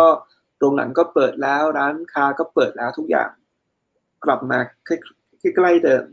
ขายอย่างเดียวคือ tourist ก็คือว่าเอิ่มนักท่องเที่ยวที่จะมานะครับ แต่ก็คิดว่ามันคงจะไม่เลวร้ายขนาดนั้น แล้วผมเชื่อว่าถ้าเกิดนักท่องเที่ยวมาเนี่ย สมมติคุณเอ๋วิเอ่อเดินทางมาอังกฤษมาเที่ยวเงี้ยเอ่อคุณเอ๋ได้ฉีดวัคซีนฟรีๆคือเรามีวัคซีนเหลือเฟืออืมนะครับ เดินเข้าไปฉีดได้เลยอืมซึ่งผมเชื่อว่าในอนาคตเนี่ย ประเทศอังกฤษคงจะพยายามทำทุกอย่าง เพื่อที่จะเศรษฐกิจได้เศรษฐกิจกลับมา ให้ให้เหมือนเดิมให้ได้สิ่งที่เขาอาจจะเป็นห่วงตอนนี้เท่าที่ผมรู้คือเรารู้ว่าเราใกล้ มันจะมีอีกวิกฤตหนึ่งวิกฤตก็คือวิกฤตเกี่ยวกับสุขภาพจิตของคน ซึ่งซึ่งล็อกดาวน์เออเหมือนล็อกดาวน์มานานเกือบสิบหกเดือนอย่างเงี้ยคือมันมีผลกระทบแน่ๆแล้วเรื่องของการตกงาน โดยเฉพาะคนที่ยังอายุยังน้อยนะครับ วัยรุ่นเนี่ยคือคือกระทบเยอะมาก และการศึกษาเนี่ยกระทบเยอะมาก เราก็พยายามจะทำยังไงก็ได้เพื่อจะกู้ตรงนั้นให้กลับมาให้ได้ อืมครับผม กลับมาที่ประเทศไทยบ้างครับ จากที่อาจารย์ติดตามมาเรื่อยๆเนี่ยครับ เห็นว่าถ้ามันจะมีจุดเปลี่ยนที่ทำให้เราเหมือนกับมีความหวังมากขึ้นหรือเห็นทางออกมากขึ้นจากสถานการณ์ตอนนี้คิดว่าอะไรจะเป็นจุดเปลี่ยนนั้นนะฮะเป็นคำถามที่ยากเหมือนกันนะครับ ผมคิดว่าถ้าดูในตอนนี้เนี่ยคือถ้าเกิดเราดูมองปัญหากันละกัน คือ ผมว่าปัญหาเรื่องวัคซีนนี่เรารู้อยู่แล้วนะครับ วัคซีนที่คุณภาพต่ำไม่ต่ำเนี่ยเราค่อนข้างจะรู้อยู่แล้วครับส่วนใหญ่วัคซีนไม่พอนะครับแล้วก็การที่คือผมในโดยส่วนตัวเนี่ย ผมเห็นว่าเขา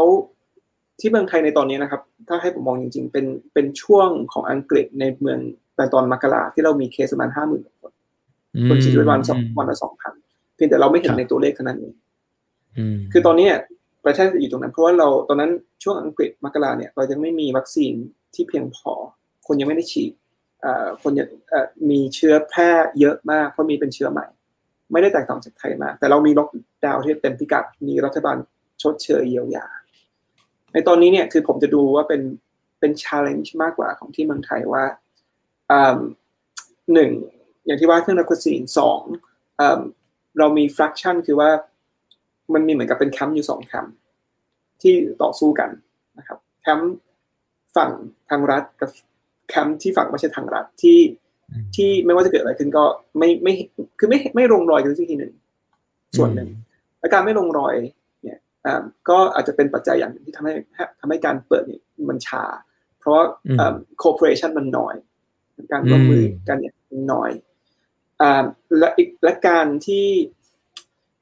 ไม่มีเรียกว่าไม่มี consistency ไม่รู้ภาษาไทยคือคล้องจองนะครับที่ว่าในการให้ออกมาเป็น message หรือว่าการนโยบายต่างๆ ที่มันเป็นล็อกดาวน์อย่างเงี้ยครับ ส่วนหนึ่ง คือผมเคยเขียนบอกว่าที่ล็อกดาวน์ที่อังกฤษมัน work เนี่ยเพราะหนึ่งเราล็อกดาวน์แบบคล้ายๆอู่ฮั่นแต่เรามีเงินชดเชยเราช่วยเศรษฐกิจทุกอย่างเต็มที่ มันถึงลดตรงนั้นได้แล้วก็รอให้มีการฉีดวัคซีนที่เพียงพอ แต่เหมือนกับว่าเรา ทางประเทศไทยกำลังจะพยายามแก้ปัญหาระยะสั้น โดยใช้กลยุทธ์ระยะกลางมาแก้ระยะระยะกลางที่ผมบอกคือว่าพยายามจะบาลานซ์ระหว่างเศรษฐกิจกับสุขภาพพอพยายามบาลานซ์เนี่ยเหมือนกับเราไม่คิดสวิตสปอร์ตสักทีหนึ่งคนที่บอกว่า เอ้ย ก็ยังออกไปได้อะเขาก็ออกอืมนะครับหรือว่าจะเองเขาก็ยังทำอยู่จนกระทั่งมันแล้วก็คือมันก็ไม่มีเยียวยาที่แบบ อืมเหมือนกับที่อังกฤษ คนก็ยังต้องออกไปอยู่ยังมีคนไร้บ้านอย่างนี้ คือปัญหาคือพอมันมีเหตุการณ์ตรงนี้เนี่ย มันจะทำให้สังคมเนี่ย ขับเคลื่อนไปจุดอยู่จุดที่อังกฤษอยู่ได้เนี่ย ค่อนข้างที่จะยาก ผมว่ายากมากอาจจะใช้อาจจะใช้เวลานานกว่าอังกฤษเยอะ เพราะหนึ่งวัคซีนไม่มีพอ เราไม่เราไม่อยู่จุดตรงที่ฉีดวัคซีนพอได้เร็วสองเชื้อมันยังแพร่ไปได้เรื่อยๆ แล้วส่วนใหญ่คือเราไม่รู้ได้ว่าเชื้อที่มันแพร่เนี่ยมันมีเยอะมากน้อยขนาดไหน เพราะว่าการเก็บ Data ของเรายังไม่ดีพอ อืมครับ ก็นั่นคือสิ่งที่ผมยังเป็นห่วงสามคือเราไม่มีโปรแกรมคืออย่างที่บิกเนี่ย เรารู้ว่าสถิติคนเสียชีวิตเนี่ยสูงที่สุดคือคนที่มีคนชราเขาก็เลยมี shielding policy คือเราเหมือนกับมันอยู่ในบับเบิลเลยของคนที่ชราไม่ให้ใคร คือผ่านผ่านแบบหน้ากระจกอย่างเดียวอะไรก็ว่าไป นะครับในช่วงนั้น เมืองไทยเราไม่มีเมืองไทยเราคนชราอยู่กับคละกันอยู่กับเพราะนั่นคือสังคมของเราพ่อแม่พี่น้องอยู่บ้านเดียวกันหมด เพราะฉะนั้นเนี่ยโอกาสที่คนชราจะติดจะเสียชีวิตเนี่ย สูงมากถึงแม้ว่าจะฉีดวัคซีนไปแล้วสองเข็มก็ตามค่อนข้างบลีกนะครับ แต่ว่าอย่างที่ว่าคือถ้าเราไม่เปลี่ยน อย่างที่ผมพูดถึงเนี่ย โอกาสที่มันจะจบ เร็ว คือผมว่าเมืองไทยเนี่ย ถ้าทำอย่างที่อังกฤษทำได้ อีกหกเดือนจะเป็นอยู่ที่อังกฤษได้ อีกหกเดือนนะครับ แต่ถ้าเรายังทำอย่างที่เราทำอยู่คือไม่มีความโปร่งใสในเรื่อง Data วัคซีนยังไม่พอ วัคซีนที่อาจจะไม่มีคุณภาพเพียงพอ คนไม่กล้าฉีด เพราะวัคซีนไม่ไม่ไม่เชื่อใจวัคซีนไม่เชื่อใจรัฐบาลอืมผมว่าปีครึ่ง ถ้าผมคำนวณโอ้โห โอ้โห ครับผม เพื่อจะฟังจากอาจารย์เบียร์นี้เห็นเห็นเห็นตรรกะที่เชื่อมโยงมาเลยนะฮะ เพราะว่าพออังกฤษวางนโยบายที่มันชัดเจนเนี่ยระยะสั้นระยะกลางระยะยาวเนี่ย แล้วก็พอล็อกดาวน์ก็ล็อกดาวน์เพื่อที่จะให้เชื้อมันไม่แพร่มากไปกว่านั้น แล้วก็มันมาพร้อมกับการเยียวยาที่ที่รับได้นะฮะแล้วก็มีวัคซีนที่เพียงพออีกด้วย มันก็เลยมี step ของมันชัดเจนนะฮะแต่ว่าพอมาดูบ้านเรานี่ดูโจทย์เยอะมากเลย แล้วก็ดูแบบว่าเมื่อกี้ที่จานเบียร์ไล่เรียงมาก็โอ้โห หลายหลาย รูมากเลยนะฮะที่ต้องอุด ปีครึ่งเลยเหรอครับ ปีครึ่งนี่โหดมากเลยนะอันนั้นคือเป็น estimate ที่แบบโอเคแบบคือคือเป็นเป็น upper bound นะครับผมว่าปีครึ่งถ้าเราอ่ายังแต่คือผมว่าปีครึ่งเนี่ยที่ผมแค่ดูแค่แค่ดูว่าตัวเลขมันจะดูดี แต่จริงๆแล้วมันอาจจะมีอะไรที่เราไม่รู้อีกเยอะจนกว่าเราจะมีตัวเลขที่ดี ชัดเจน ผมอาจจะปรับ estimate ของผมจากปีครึ่งมา เป็นแปดเดือนเก้าเดือนก็ได้ แล้วมีการทำอะไรที่เพียงพอ ผมเลยคิดว่าจากจุดนี้เป็นต้นไปเนี่ย ถ้าถ้ามีคนที่ฟังคุณเอนะครับ คือผมก็อยากจะอยากจะให้มีการเปลี่ยนแปลง มีการตรวจที่เยอะขึ้น มีการ record ที่ดีนะครับ แล้วก็เอา Data เปิดเผยให้คนอย่างผมกับคนอะคาเดมิกหลายหลายคนที่เมืองไทย เอามาวิเคราะห์มาใช้ในการผลักดันนโยบายเนี่ย โอกาสที่เราจะจบเร็วร่วมกันเนี่ยมันสูงมาก ผมว่าจะมีทิ้งท้ายอีกอย่างหนึ่งก่อนที่ผมจะคืนให้คุณคือว่า เรามักจะคิดว่า โรคโควิดเนี่ยมันเป็นไม่ผลกระทบกับเราแค่คนเดียว มันเป็นปัญหาของเรา อืม จริงๆมันไม่ใช่เลย มันเป็นปัญหาของเราด้วยและปัญหาของคนอื่น ส่วนรวมทุกอย่าง มันไม่ใช่เป็นโรคมะเร็งที่ถ้าเราเป็นเราคือเราเป็นคนเดียว อืม แต่มันเป็นโรคที่มันสามารถแพร่กระจายได้ โดยที่เราไม่รู้ด้วยซ้ำว่าเราเป็น ครับ นั่นคือปัญหาที่ร้ายแรงที่สุดของของ เพราะฉะนั้นการตัดสินใจหลาย ๆ อย่างที่เราทำเนี่ย บางทีมันดูเหมือนเห็นมันกับว่าเราคิดว่าเนี่ยที่เราทำเนี่ยเอ้ยก็มันถ้าเราจะเป็นก็จะเป็นอะ เราก็เป็นคนเดียวมันเรื่องของใครคนอื่น มันไม่ใช่มันจะต้องทำงานด้วยกันร่วมกัน อืม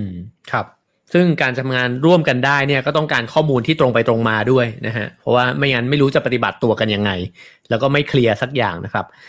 ระหว่างนี้ถ้าเกิดว่าใครมีคำถามนะครับ ก็ถามมาได้นะครับ เดี๋ยวผมจะคัดเลือกมา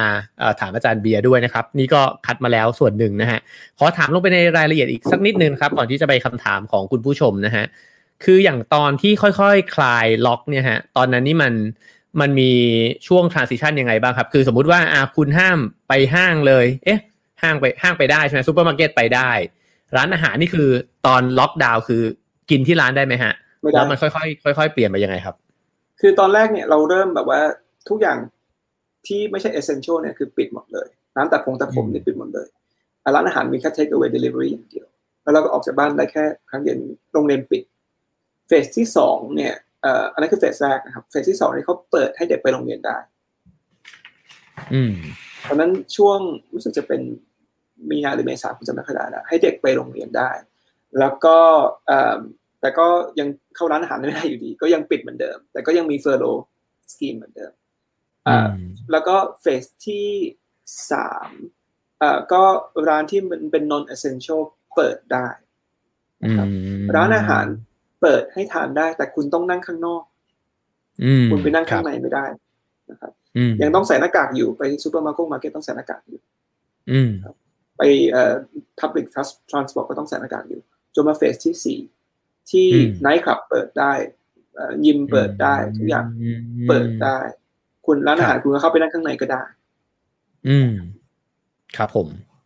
ก็อย่างที่อาจารย์บอกไว้ตอนต้นนะฮะว่าในภาพรวมตอนนี้นี่ แทบจะไม่เห็นก็คือคนที่ไม่ได้ไม่ได้กังวลอะไรมากนี่แทบจะไม่ใส่หน้ากากกันแล้วนะฮะยกเว้นจากเข้าไปในห้องแอร์จริงๆนะครับ มีคำถามถามมานะครับ ว่าอาจารย์ช่วยแชร์วิธีการในการที่แบบทำให้ตัวเองเนี่ยมีความสุข ในระหว่างที่ประเทศไทยเนี่ยอยู่ในภาวะแบบนี้ผมผมได้อ่านที่อาจารย์บอกผมว่าอาจจะลองปรับคำถามนิดนึงนะฮะว่าเอ่อหรือว่าเราจะอยู่กับโควิดเนี่ยยังไงนะครับ หรือเตรียมตัวเนี่ยที่จะทำใจทำตัวเนี่ยกับโควิดเนี่ยยังไงฮะโดยเฉพาะสถานการณ์ในประเทศไทยครับ ครับก็คือจริงก็มีคนคนถามคำถามนี้กับผมเยอะนะครับ เพราะว่าความสุขกับสุขภาพจิตเนี่ยเป็นเป็นปัญหาสำคัญอย่างหนึ่งเลยกับกับตรงนี้เนี่ย คือผมคำตอบผมมักจะให้ก็คือว่า มันมีอะไรบ้างที่เราสามารถควบคุมได้ ในชีวิตของเราเนี่ยมันมีอะไรบ้างที่เราสามารถควบคุมได้ มันมีอะไรบ้างที่เราสามารถไม่สามารถควบคุมได้นะครับ คนส่วนใหญ่อาจจะรู้สึกว่าเราควบคุมสิ่งที่นโยบายที่รัฐออกไม่ได้นะครับ แต่เราสามารถควบคุมได้ว่าโอเคเราบริหารความเสี่ยงได้ไหมจากการออกไปจากบ้านในตอนนี้ หรือเราจะทํำยังไง อันนี้คือคือพูดง่ายคือว่าเราดูก่อนว่า ถ้าในสิ่งที่ควบคุมเพื่อที่ทำให้เหมือนกับ preserve ความสุขของเราสุขภาพของเราได้ทำได้เราควรจะทำสองคืออย่างที่ว่าในในในในวิทยาศาสตร์ความสุขนะครับ คือเรารู้ว่าจุดที่สำคัญตัวแปรที่สำคัญมากที่สุดตัวแปรเนี่ยของความสุขเนี่ย คือสุขภาพจิตกับสุขภาพกาย แล้วก็ social relationship นะครับก็คือปฏิสัมพันธ์กับคนอื่น ช่วงที่อังกฤษล็อกดาวน์เนี่ยในตอนช่วงแรกที่เยอะมากๆเนี่ยครับ คือโชคดีที่มีซูม คือเขาจะมีการให้มีการพบซูมเหมือนกับมีเหมือนกับมี quiz night ตลอดจากคนละบ้านกัน เขาจะพันจะจัดว่าคุณ log in เข้าไปนะ แล้วเราก็เล่นแบบเป็น pub quiz นะครับมีผมเคยเพิ่งแชร์ไปไม่กี่วันที่แล้ว มีโจวิกที่เขาเป็นเหมือนกับเป็นแบบมีคนที่มีชื่อเสียงทางด้านแบบเป็น PE teacher ครับ physical education ทุกวันเลยทุกวันเวลา9โมงเช้าเขาจะมี live stream ออกกำลังกายด้วยกันพร้อมกัน คนทั่วประเทศคนดูกันวันละล้านคนอย่างเงี้ยออกกำลังกายตอนเช้าด้วยกันเนี่ยครับทั่วทั่วโลกเลยครับ ไม่ใช่แค่ก่อนอย่างเงี้ย ซึ่งสำหรับใครตอนนี้ถ้ารู้สึกเนี่ยรู้ว่าสุขภาพกายสำคัญ เนี่ย ลองไปหาที่ผมโพสต์ในใน Facebook ผมนะไม่ไม่กี่วันมาแล้ว ให้เข้าไปมันมีตั้งแต่วันที่ยี่สามมีนาจนถึงจบล็อกดาวน์ครั้งแรก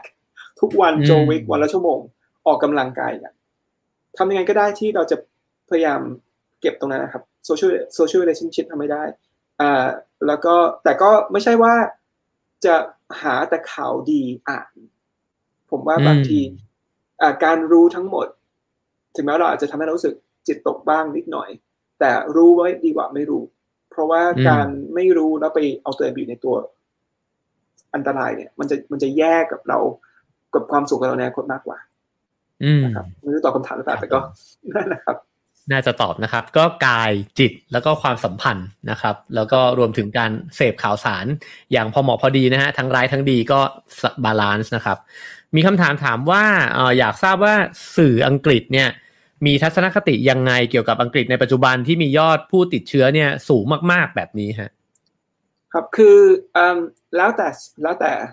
สื่อนะครับอาจจะมีสื่ออย่างเช่น The Daily Mail ที่แบบเป็นพวกกอสิบคอลัมน์เนี่ยก็จะมีด่าเยอะ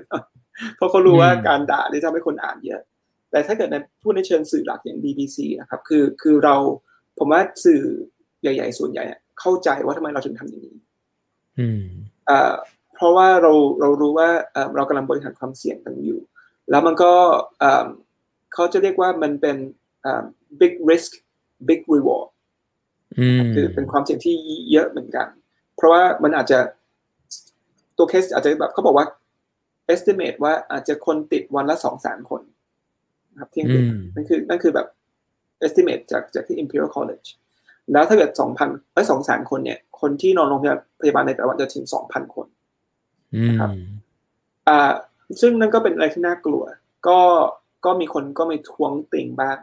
แต่โดยเฉลี่ยแล้วผมว่าทุกคนเข้าใจว่านี่คือไอ้ alternative เนี่ย มันมันมันไม่ดีเท่า ถ้าเราจะเราจะรอถึงหน้าหนาวเลยเนี่ยเศรษฐกิจพังแน่ๆสุขภาพจิตคนนี่แย่มากๆแน่ๆสถิติคนที่จะค่าตัวตายจะเยอะมากแน่ๆเพราะฉะนั้นผมว่ามันเป็นอะไรที่ที่สื่อโอเค อืมครับผม อย่างหนึ่งที่ได้ฟังอาจารย์พูดในวันนี้บ่อยมากเลยคือเรื่องสุขภาพจิตนะครับ แล้วผมรู้สึกว่าจริง ๆ ในเมืองไทยนี่ยังถือว่าเราก็พูดถึงปัญหาเรื่องนี้กันยังยังไม่มากสักเท่าไหร่นะครับอ๋อมีคำถามครับว่าตอนเฟสหนึ่งเนี่ยที่อาจารย์บอกว่าออกจากบ้านได้แค่วันละครั้งนะฮะทำไมถึงทำได้มีกฎกติกาหรือบทลงโทษยังไงบ้างหรือเปล่าครับ ครับก็วันละครั้งหนึ่งเนี่ยเพราะว่าหนึ่งเขาเห็นว่าสุขภาพจิตเนี่ยกับสุขภาพกายเนี่ยสำคัญ ออกได้วันละครั้งเนี่ยคือออกออกกำลังกายนะครับคืออย่างผมกับภรรยาก็ต้องพาหมาออกไปเดิน เราใช้เวลานั้นคือพาหมาไปเดินวันละชั่วโมงนะครับถามว่ามันมีเหมือนกับมีอะไรอะ enforcement ขนาดไหน คือว่ามีก็บางทีผมก็เนี่ยไปเลยก็เห็นรถตำรวจแหละขับผ่านอืมไม่ต้องตำรวจขับผ่านแล้วแล้วก็บางทีตำรวจก็จะหยุด แต่คือไม่เคยอืมไม่เคยหยุดผมกับภรรยาแต่คือจะมีหยุดแบบเด็กแบบขี่จักรยานออกไปไหนแบบไม่ได้เอ่อ แล้วเอ่อผมคิดว่ามันน่าจะมีปรับแต่ผมไม่แน่ใจว่าปรับเท่าไหร่อืมครับในช่วงนั้นรับคือมีมีมีปรับ อืม ครับผม โอเคครับ มาอีกคำถามหนึงนะครับ ถามเรื่องประเด็นการศึกษาของอังกฤษนะครับ บอกว่ามีแผนในอนาคตว่าจะจัดการยังไง เพื่อคืนกลับสู่สภาพปกติ น่าจะหมายถึงเอ่อ ถ้าอาจะเข้าใจตอบได้เลยฮะนะครับก็คือผมผมคิดว่าเอ่อคือตอนนี้คือคืนนะครับ คือเดี๋ยวมันจะมีปัญหาอยู่สอง layer ถ้าเกิดผมเข้าใจคำถามนะครับ คือว่า เพราะว่าพอล็อกดาวน์ปุ๊บการศึกษาของเด็กนี่คือบอบช้ำเพราะว่ามันต้องเรียนออนไลน์อย่างเดียว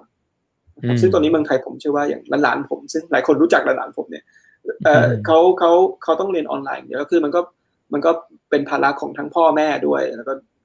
มันค่อนข้างยากนะครับ นั่นคือเด็กเรียนได้ไม่ดีเท่า ถ้าเขาต้องไปที่ห้องเรียนเองซึ่งตอนนี้เนี่ยพอเราคลายล็อกคือทำให้เขากลับมาได้เหมือนเดิมนะครับอันนั้นคือในในเชิงของการศึกษาการไปหมายถึงคุณภาพของการศึกษาที่เราได้ที่เขาที่เขาได้ แต่มันยังมีอีกปัจจัยหนึ่งก็คือว่าอ่าแล้วเอ่อในช่วงที่มันล็อกดาวน์เนี่ยที่เขาได้รับการศึกษาที่มันน้อยลงกว่าปกติเนี่ย มันจะมีผลกระทบกับเขาในเชิงของ job market หรือเปล่า ในอนาคตอืมนะครับอืมประมาณนั้นว่าเราจะต้องทำยังไงจะต้อง ต้องช่วยเหลือเขายังไง ในตรงนี้คือคือมันเป็นอะไรที่ในอนาคตหน่อยนะครับเพราะเรารู้ว่าอย่างเช่นตอนปีเอ่อ2008 ที่มันเกิดเอ่อ crisis ในเชิงของธุรกิจเนี่ยคนเอ่อคนที่จบมหาลัยในปี 2008 เนี่ยโหเขาเขาประสบกับ คือเหมือนกับว่าเอ่อ wage หรือรายได้ที่เขาได้เนี่ยเมื่อเทียบกับคนที่จบ 2007 เนี่ยโหมันแตกต่างกันเยอะมาก แล้วมันอืมมันมีการฟื้นฟื้นฟูเนี่ย มันค่อนข้างใช้เวลาเยอะเหมือนกันเพ ราะตอนนั้นเศรษฐกิจพังโควิดมีเอฟเฟกกับเศรษฐกิจคล้ายๆ กับตอนที่มี 2008 ที่ Bubble Burst อืมคือคนที่จบปีเนี้ยกับปีที่แล้วเนี่ย อาจจะมีผลกระทบเยอะ เพราะว่าออกไปปุ๊บไม่มีงาน อืม ครับ ด้วย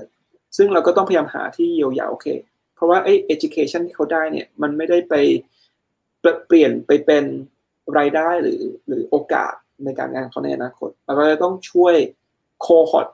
คือคนที่อยู่ในช่วงนี้ค่อนข้างเยอะนะครับในอนาคตอืมครับผม อาจารย์เองมองว่าสมมุติว่ามีนักเรียนหรือนักศึกษาสักรุ่นหนึ่งเนี่ย ที่จะต้องเรียนแบบเนี้ยฮะออนไลน์เงี้ยตั้งสองปี หรือไม่แน่บางคนอาจจะต้องมากกว่านั้นเนี่ยฮะมันมีผลกับ สมมุตินะเทียบกันพูดง่าย ๆ ว่ารุ่นที่เรียนปกติกับรุ่นที่เรียนออนไลน์แบบเนี้ย วิชาความรู้ที่เขาได้รับ หรือว่าทั้งเขาต้องปฏิสัมพันธ์กับเพื่อนกับอาจารย์ต่างๆ นานาเนี่ย มันทำให้รุ่นที่ต้องอยู่ในโควิดเนี่ยมันเสียเปรียบด้วยไหมฮะแน่นอนอยู่แล้วครับ เสียเปรียบแน่นอนอยู่แล้ว แล้วมันก็จะเสียเปรียบในเชิงของเสียเปรียบนี่มันจะแตกต่างกันตรงว่าคุณอยู่ในช่วงไหนของการศึกษา ถ้าเราพูดถึงช่วงมหาวิทยาลัยนะครับถูกต้องคุณก็เรียนออนไลน์ได้แต่คุณ capacity ในการแบบซึมซับอาจจะดีกว่าตอนที่ยังเด็กมากๆแต่คุณเสียในเชิงของเพื่อน คุณเสียในเชิงของ network ที่คุณจะได้จากการเรียนที่มหาลัยอืมแล้วก็ประสบการณ์ที่แบบว่า โอ้คือคือสำหรับหลาย ๆ คนช่วงมหาวิทยาลัยคือเป็นช่วงที่สนุกที่สุดแล้วอืมแต่มันหายหมดเลยช่วงนั้น แล้วผมว่าอาจจะมีเรื่องของส่วนใหญ่อ่าผมไม่ทราบว่าคุณเอเจอกับภรรยายังไงนะครับ แต่ผมเนี่ยผมเจอภรรยาตอนผมเรียนเรียนที่วออ่าร์ใช่เลยครับภรรยาเจอผมตอนเขาเรียนครับ แต่ผมไม่ได้เรียนแล้ว ก็นั่นก็เหมือนกันนะครับคือเนี่ยมันมีมันมีโอกาสมันมีอะไรที่หลายอย่างมากสำหรับคนที่มีอยู่หน่อย แต่สำหรับเด็กก็คือว่าเรารู้อยู่แล้วว่า เด็กเรียนที่บ้านแล้วแล้วผู้ปกครองต้องเป็นคนที่เฮ้ยต้องคือมันยากกันนะครับคือผมน้องสาวผมอืมผมเข้าใจเลยว่ากับจิงกับเดนนี่เนี่ย จะทำยังไงอืมบางทีก็วิ่งไปนู่นนะอืมเราจะทำยังไง ก็คือผมว่าซึมซับมันไม่เท่ากันกับต้องไปเอ่อคุณครูสอือนมอืม ครับผม face to face นั่นก็มันจะมีประเด็นอีกเยอะมากเลยนะฮะเอ่อคราวนี้มีคนถามมาครับ ว่าจะไปเรียนต่อที่อังกฤษเนี่ย ไปปีนี้ได้เลยหรือว่ารอไปปีหน้าดีกว่าฮะผมว่าปีนี้ได้เลยนะถ้าเกิดถ้าเกิดมาได้ เพราะว่ามหาลัยก็เริ่มเปิดแล้ว แล้วผมก็คิดว่า แต่อาจจะรอสักดูก่อนสักประมาณอีกสองสองอาทิตย์นะครับ เพราะว่าตอนนี้เขากำลังคุยกันเรื่องว่า เราจะสามารถกลับไป face to face ได้ตั้งแต่เดือนตุลาเลยไหมหรือจะหรือจะเป็นตอนมกรา ถ้ามาเรียนโทนะครับ คือผมว่าถ้าอยากจะให้ชัวร์จริง ๆ นะครับ ว่าอยากจะมาทั้งปีเลยเนี่ยไม่ต้องมีอะไรเลยแบบเรียน face to face อย่างเดียว ก็รอปีหน้าอันนั้นคือแบบชัวร์การันตี แต่ถ้าเกิดปีนี้ปีนี้เนี่ยมันอาจจะมีความไม่แน่นอนอยู่นิดนึง ตรงที่ว่าทางมหาลัยผมอย่างเงี้ยคือก็ยังวันนี้เมื่อเช้าผมก็มีมีติ้งเขาก็คุยกันว่ายังไม่แน่ใจว่าตั้งแต่ตุลาจนถึงธันวาเนี่ย เราจะสามารถกลับไปสอน face to face ได้ทุกอย่างหรือเปล่า แต่คิดว่ามกรานี้น่าจะกลับไปได้ถ้าเกิดถ้าเกิดอังกฤษไม่เลทเทก่อนนะครับ อันนี้คือ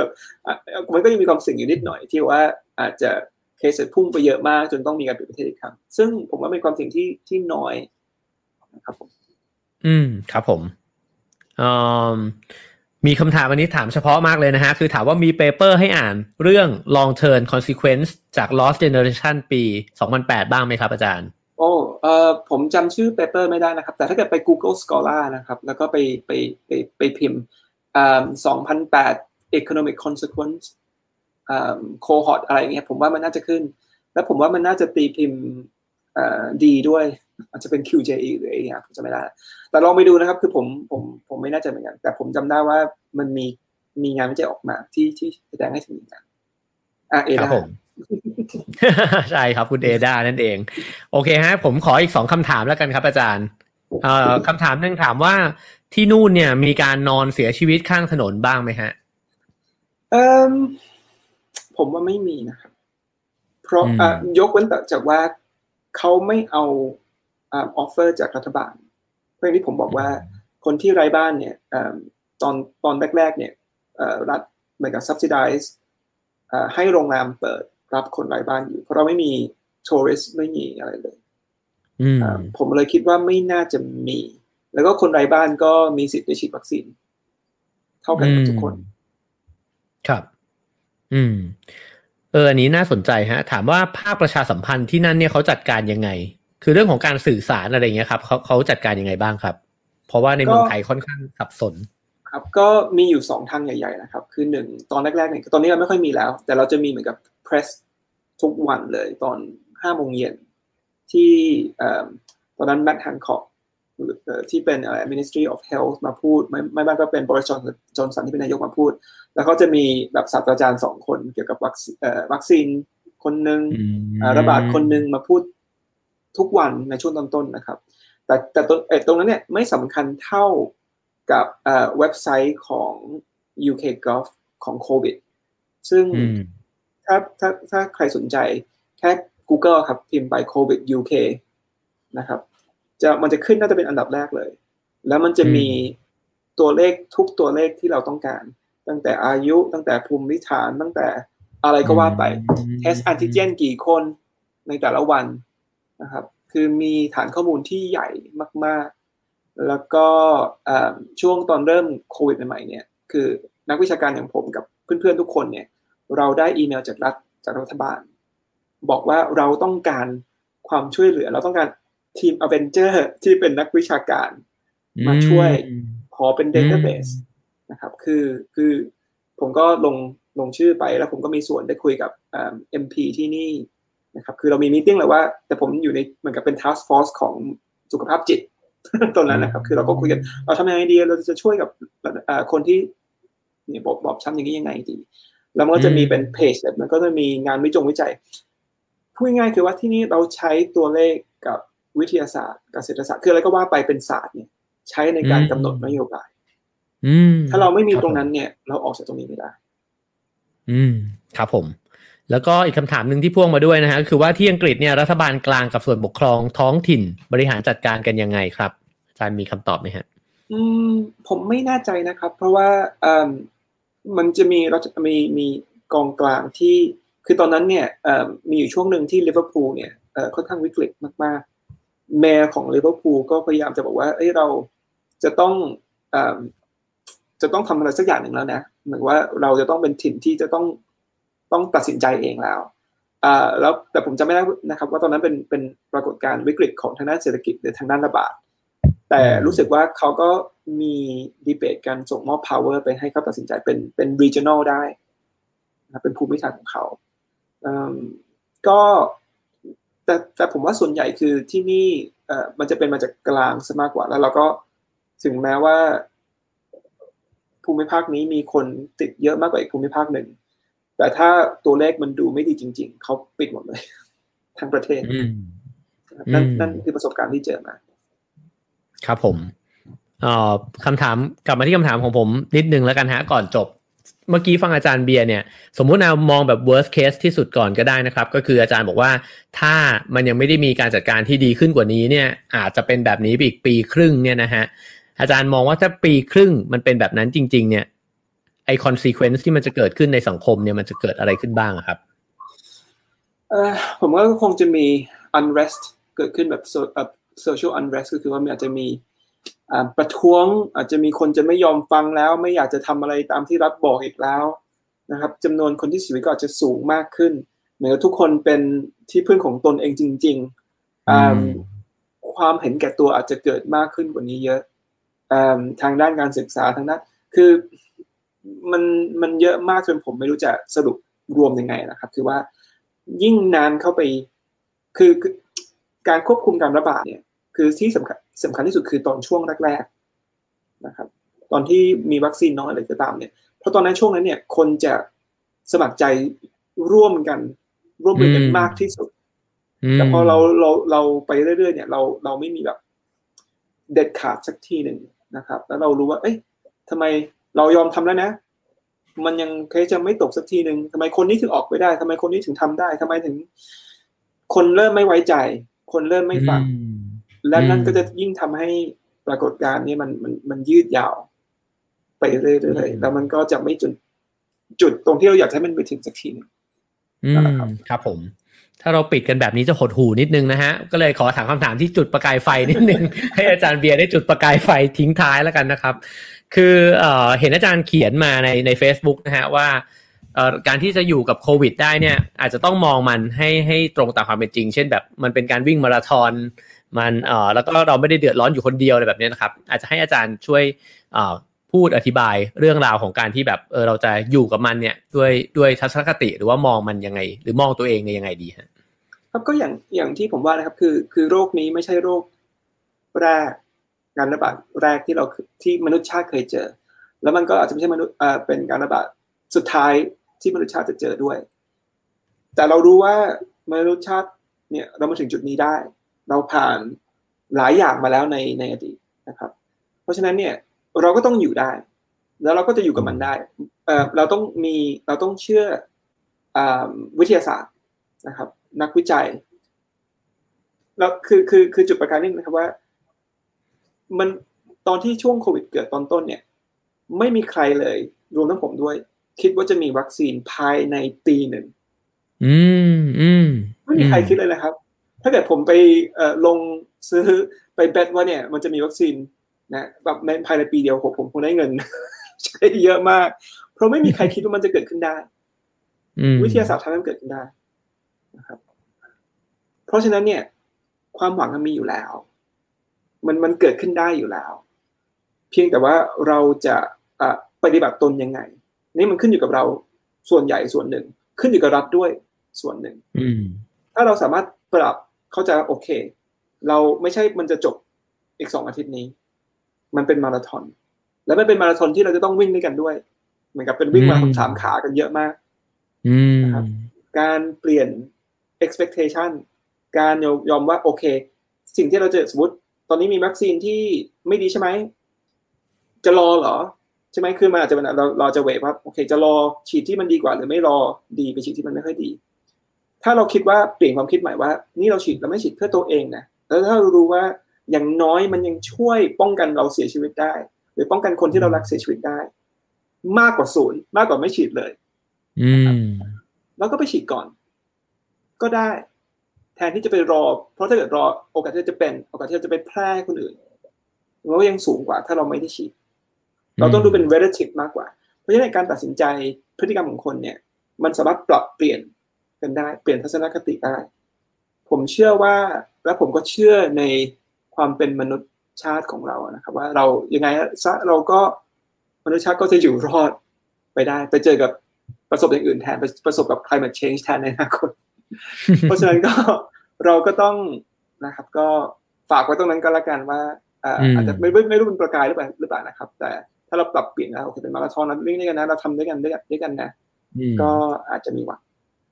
อืมครับผม ขอบพระคุณอาจารย์มาก ๆ เลยนะครับ วันนี้นะครับ ก็โอ้ได้ได้ข้อมูลใหม่ ๆ นะครับ แล้วก็ได้ทั้งผมว่าได้ได้บทเรียนเยอะเลยนะครับ จากการฟังเอ่อกลยุทธ์ของประเทศอังกฤษนะครับ ขอบคุณอาจารย์เบียร์มาก ๆ นะครับ ที่สละเวลามานะครับ ขอบคุณมากครับยินดีครับครับขอบคุณครับคุณเอกครับ ครับผม แล้วก็ขอบคุณ เพื่อนๆผู้ฟังด้วยนะครับ ทุกคนเลยนะครับที่ติดตามมาถึงตอนนี้นะครับ ตอนแรกเนี่ยว่าจะบอกอาจารย์เบียร์ไว้ว่าจะชวนไปต่อกันใน Clubhouse นะครับ แต่คิดว่าคำถามที่ถามจากในไลฟ์เนี่ยค่อนข้างเยอะแล้วนะฮะก็คิดว่าน่าจะครอบคลุมนะครับ เพราะฉะนั้นก็ขอลาพี่ๆเพื่อนๆใน Clubhouse ไปพร้อม ๆ กันด้วยเลยละกันนะครับ ก็ขอบคุณทุกคนนะครับ ถ้าเกิดว่าคิดว่าเป็นประโยชน์ก็ฝากแชร์กันต่อด้วยนะฮะแล้วก็สามารถติดตามอาจารย์เบียร์นะครับได้ใน Facebook นะครับนัทวุฒิเผ่าทวีนะครับ อาจจะหาคำว่าเผ่าทวีน่าจะเจอนะฮะ P O W นะฮะ T H A ถามอาจารย์ดีกว่าครับอ่าเดี๋ยวผ P ม O W D T H A V W E ครับ โอเคขออีกทีครับอาจารย์ P O W D นะครับตัว D เดลต้าแหละครับเดลต้า T H A V W E ครับผมเผาโอเคครับ เจอคำนี้นะครับ แล้วก็จะเจอคำว่านัทวุฒิอยู่ข้างหน้านะฮะ ก็สามารถกดติดตามมาได้ เพราะว่าอาจารย์เบียร์ให้ข้อมูลดีมากเลยนะฮะ ช่วงนี้ถ้าได้ติดตามไว้ก็จะได้อ่านข้อมูลเกี่ยวกับโควิดเนี่ยอย่างดีเลย และนอกจากนั้นก็ยังมีอย่างอื่นอีกด้วยนะฮะ ในช่วงเวลาปกตินะครับ ขอบคุณครับ ขอบคุณทุกๆคนครับ แล้วพบกันพรุ่งนี้ครับเจ็ดโมงเช้าขอบคุณอาจารย์ ลาอาจารย์ไปด้วยพร้อมกันเลยครับ สวัสดีครับบคุณครับเอกครับสวัสดีครับ